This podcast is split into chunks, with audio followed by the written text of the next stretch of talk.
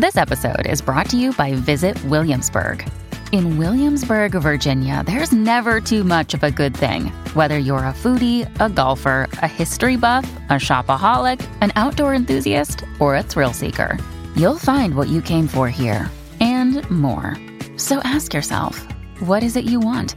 Discover Williamsburg and plan your trip at visitwilliamsburg.com.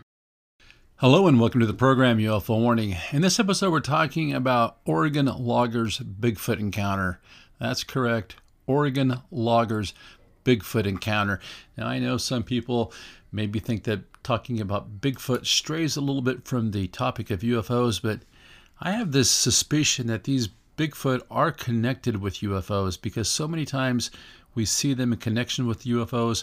Uh, I don't really see these things so much as a flesh and blood, animal as maybe some sort of creature that is shifting from their dimension into our dimension. Yes, while they're here, maybe they do take on this flesh and blood character. Uh, you know, we have reports that their DNA has been sampled. Of course, it always comes back uh, as something that can't be determined what it is, or it could possibly be an animal of some sort, not uh, particularly uh, diagnosed specifically as uh, ape or bear or deer. There's always this kind of, I don't know, sketchy uh, aura that surrounds it. But there's so many reports of these things, and they seem to be, uh, like I said, more like some sort of an ET character as they fade in and out of our own reality. I don't see these things as being this large population of animals uh, that's supported by uh, the environment. Although there are a lot of wide open spaces out there in Oregon that could do just that.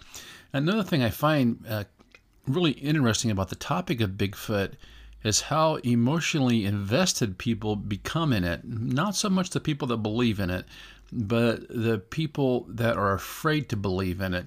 I have to tell you about a personal experience I had a while back. I'm playing uh, poker. I like to do that sometimes.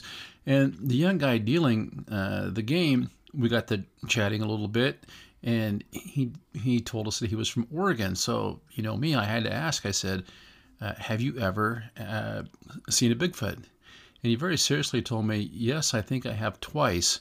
with that, there was an eruption at one end of the table was some people getting really loud and saying, "Oh, that's stupid. That can't possibly be. They've never found any bodies."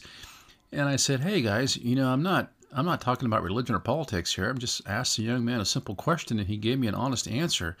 I couldn't I couldn't talk him down. There was just so much negative emotion uh, around their uh, belief system, and, and, it wasn't based on uh, their political views or religious views or anything like that. It was just this need to not believe and Bigfoot, which this is so strange to me, how such a, which I think is an interesting and fascinating topic, can sometimes bring out the, the angriest debunkers that you will ever find. Well, the, the young fellow did tell me, in fact, he said, I think I saw a couple of them. He told me that he was with a, a cousin, I think he said, camping uh, deep in the, in the uh, woods there in Oregon. And he said, You have to understand, he said, you can just go for miles and not see another person. And he said, really people say that they, these things couldn't survive, but he said there's a lot of uh, plant material there that they could eat and live on. And he said plenty of uh, fresh water. And he said you could literally walk for days in some of these places and not see enough another person. So he said, yes, I think that they could exist there as a flesh and blood animal. Well, that's an interesting concept too.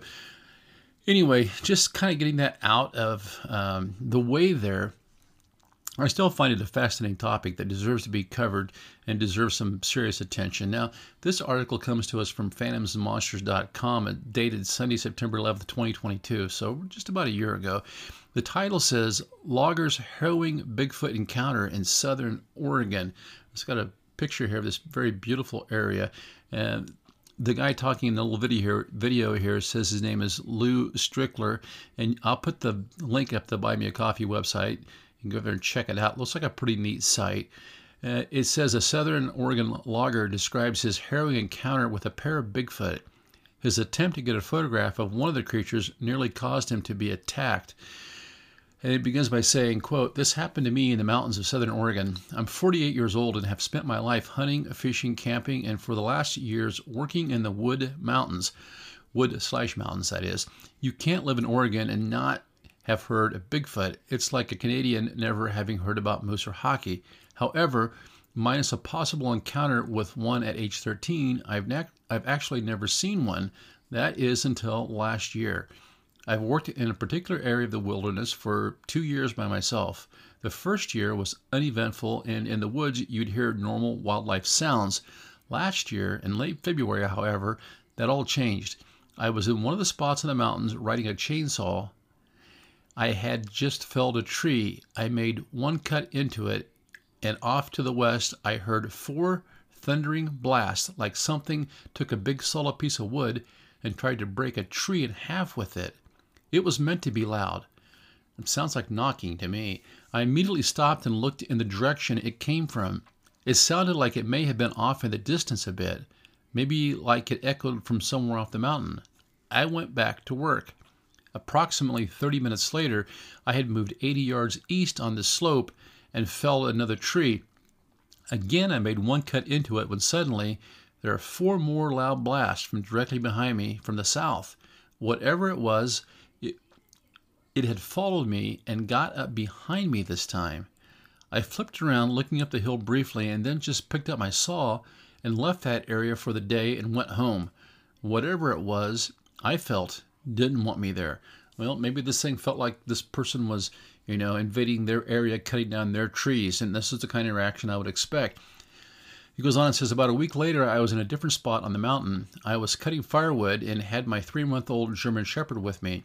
She was always at my feet everywhere I went, which will come into play here shortly. Anyway, I fell out and cut some standing silver madrone about 30 yards off the road. I was packing as big of logs as I could throw on my shoulder down the bank above the road, pitching them down to the load to load in my truck. I had made several trips and decided to go down the six foot embankment to the truck and grab a cold one. As I climbed up the bank, I looked down the tree line to my east at around 80 yards away. I see what looks to be a large red haired silhouette standing next to a large fir tree. The sun was off to its back and lit up part of the left shoulder, the head, its right shoulder, right arm, and leg. I could not really see anything except an outline of reddish brown hair that the sun was hitting from behind. I wasn't really sure what I was looking at, but eventually I found out. Anyway, I'm thinking maybe my mind's playing tricks on me and I go back to work. I made a few trips packing logs one at a time on my shoulder and decided to stop and look back down there again. Now, look, I have to tell you, if that had been me and I saw what might possibly be a Bigfoot leaning up against a tree, I'd have been out of there. Also, he talks about having his dog. Well, you know, I've heard lots of stories where these Bigfoot really do not like dogs. Maybe they see these things as uh, wolves and as a natural predator. I don't know. He goes on and says, however, this time I don't see it. I'm still convinced I'm not actually seeing anything in particular. I make a few more trips down to the truck and I look down there again. This time, at that exact moment, my dog starts growling. I look down at her and she's facing the opposite direction I am, growling into the woods. That was freaking unnerving. I looked and I see nothing, but once again I pack up and leave immediately. Yeah, you wouldn't have had to tell me twice. Goes on and says, Now things start to get scary. Several days later, I'm heading up the mountain. I have earbuds in listening to a podcast, and it was a dreary, overcast morning. It is around 8 to 9 o'clock, so it was daylight, but not like a bright sunny day. I came around the corner that followed a little rock ledge and then flattened out for an opening. Something caught my attention to the left. I'm still at this thing thinking, what the blank is this? As I approach, I'm looking right into the face of something that my brain registers as a blanking gorilla. I'm about parallel with it when I realize what I was looking at. There was no doubt that it was 100% a Bigfoot that was squatted down. I very clearly see this animal, as it was only 60 feet or so off the road. It was black in color and looked like it was covered in four inches of dreadlocks. The hair was matted looking, and the arms and shoulders were massive. It had black eyes, a kind of conical shaped forehead, and it was kind of a gray blue color. The brow ridge was very pronounced, as well as its cheekbones. It had forward facing nostrils and just looked like pure evil to me. I find it fascinating that he observes this thing and the emotional impression that he gets is evil. Okay, that's that's what he's feeling. It's as if he is intuitively using his emotional intelligence to assess the situation.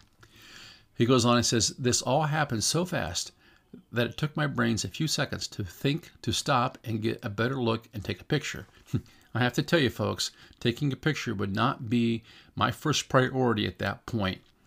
He says, At that point, I had driven by it. There was a place to turn around my F 250 just ahead, so I hit the gas and sped up to it, turned around, and headed back while ripping out my earbuds and getting the camera ready. However, it was gone. It couldn't have taken me two minutes, but it was gone, so I drove back and forth through this area probably four or five times, searching, looking for anything that may have possibly tricked my mind somehow. However, there's nothing even remotely close to what I saw. This guy's got a lot more uh, bravado than I do. I've heard so many times about these Bigfoot actually being able to run and catch up with vehicles. I don't know how fast these things can run, but I wouldn't want to be the one to find out. Goes on and says, So I ended up telling a couple of people about this. One was my brother, and he asked why I didn't get a picture. I tried to explain by the time I processed what I was looking at, I was literally passing it by, and then it took a second to think about getting a picture. By that time, it was gone. Okay, now things really got scary to me. Exactly three days later, I was back up on the mountain cutting firewood and had my German Shepherd with me. I was in the spot on the mountain that led to a dead end. I turned around and pulled off the side of this old dirt mountain road. There's an area full of standing dead madrone.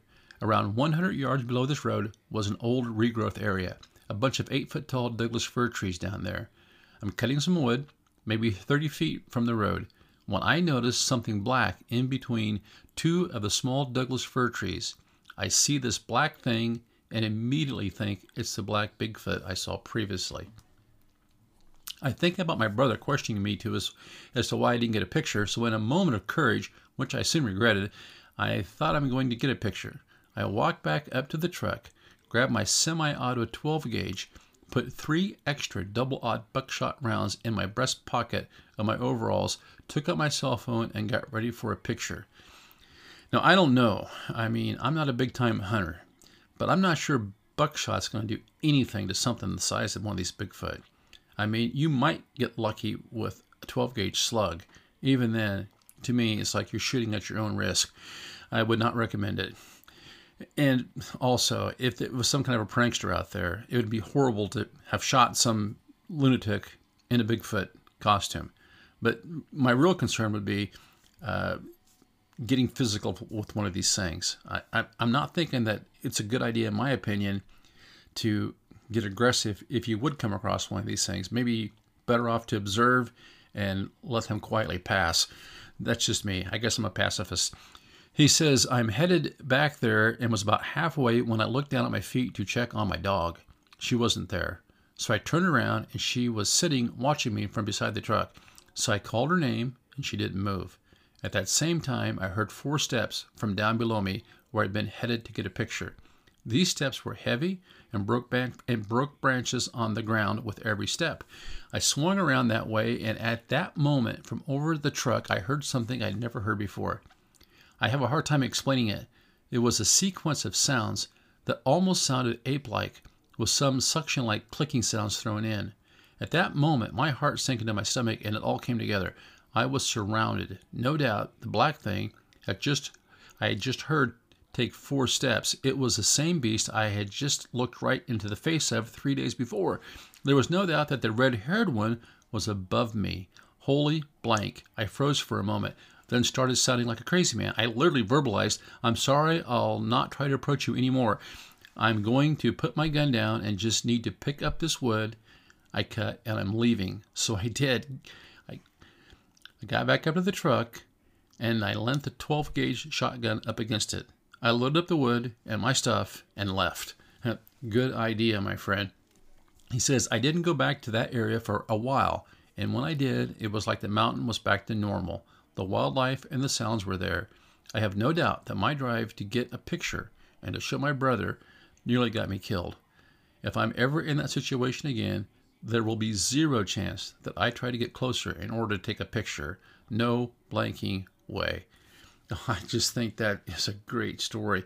It just seems so heartfelt as this person just writes their account of meeting this Bigfoot out there in the this heavy timber, this wooded area in Oregon. I have no doubt in my mind these things are out there. Like I said, personally, I lean toward these things being some sort of interdimensional creature. Maybe they just phase in and phase out, but that doesn't mean that they can't take on this physical shape and present a real danger to somebody who might try to attack them or harm them in some way. Uh, the mystery of the Bigfoot, I think, is one of the, is one of these things that is somehow connected to the UFO phenomena and this whole paranormal thing, and it deserves a lot more research. Until next time, this is UFO Warning. Over and out.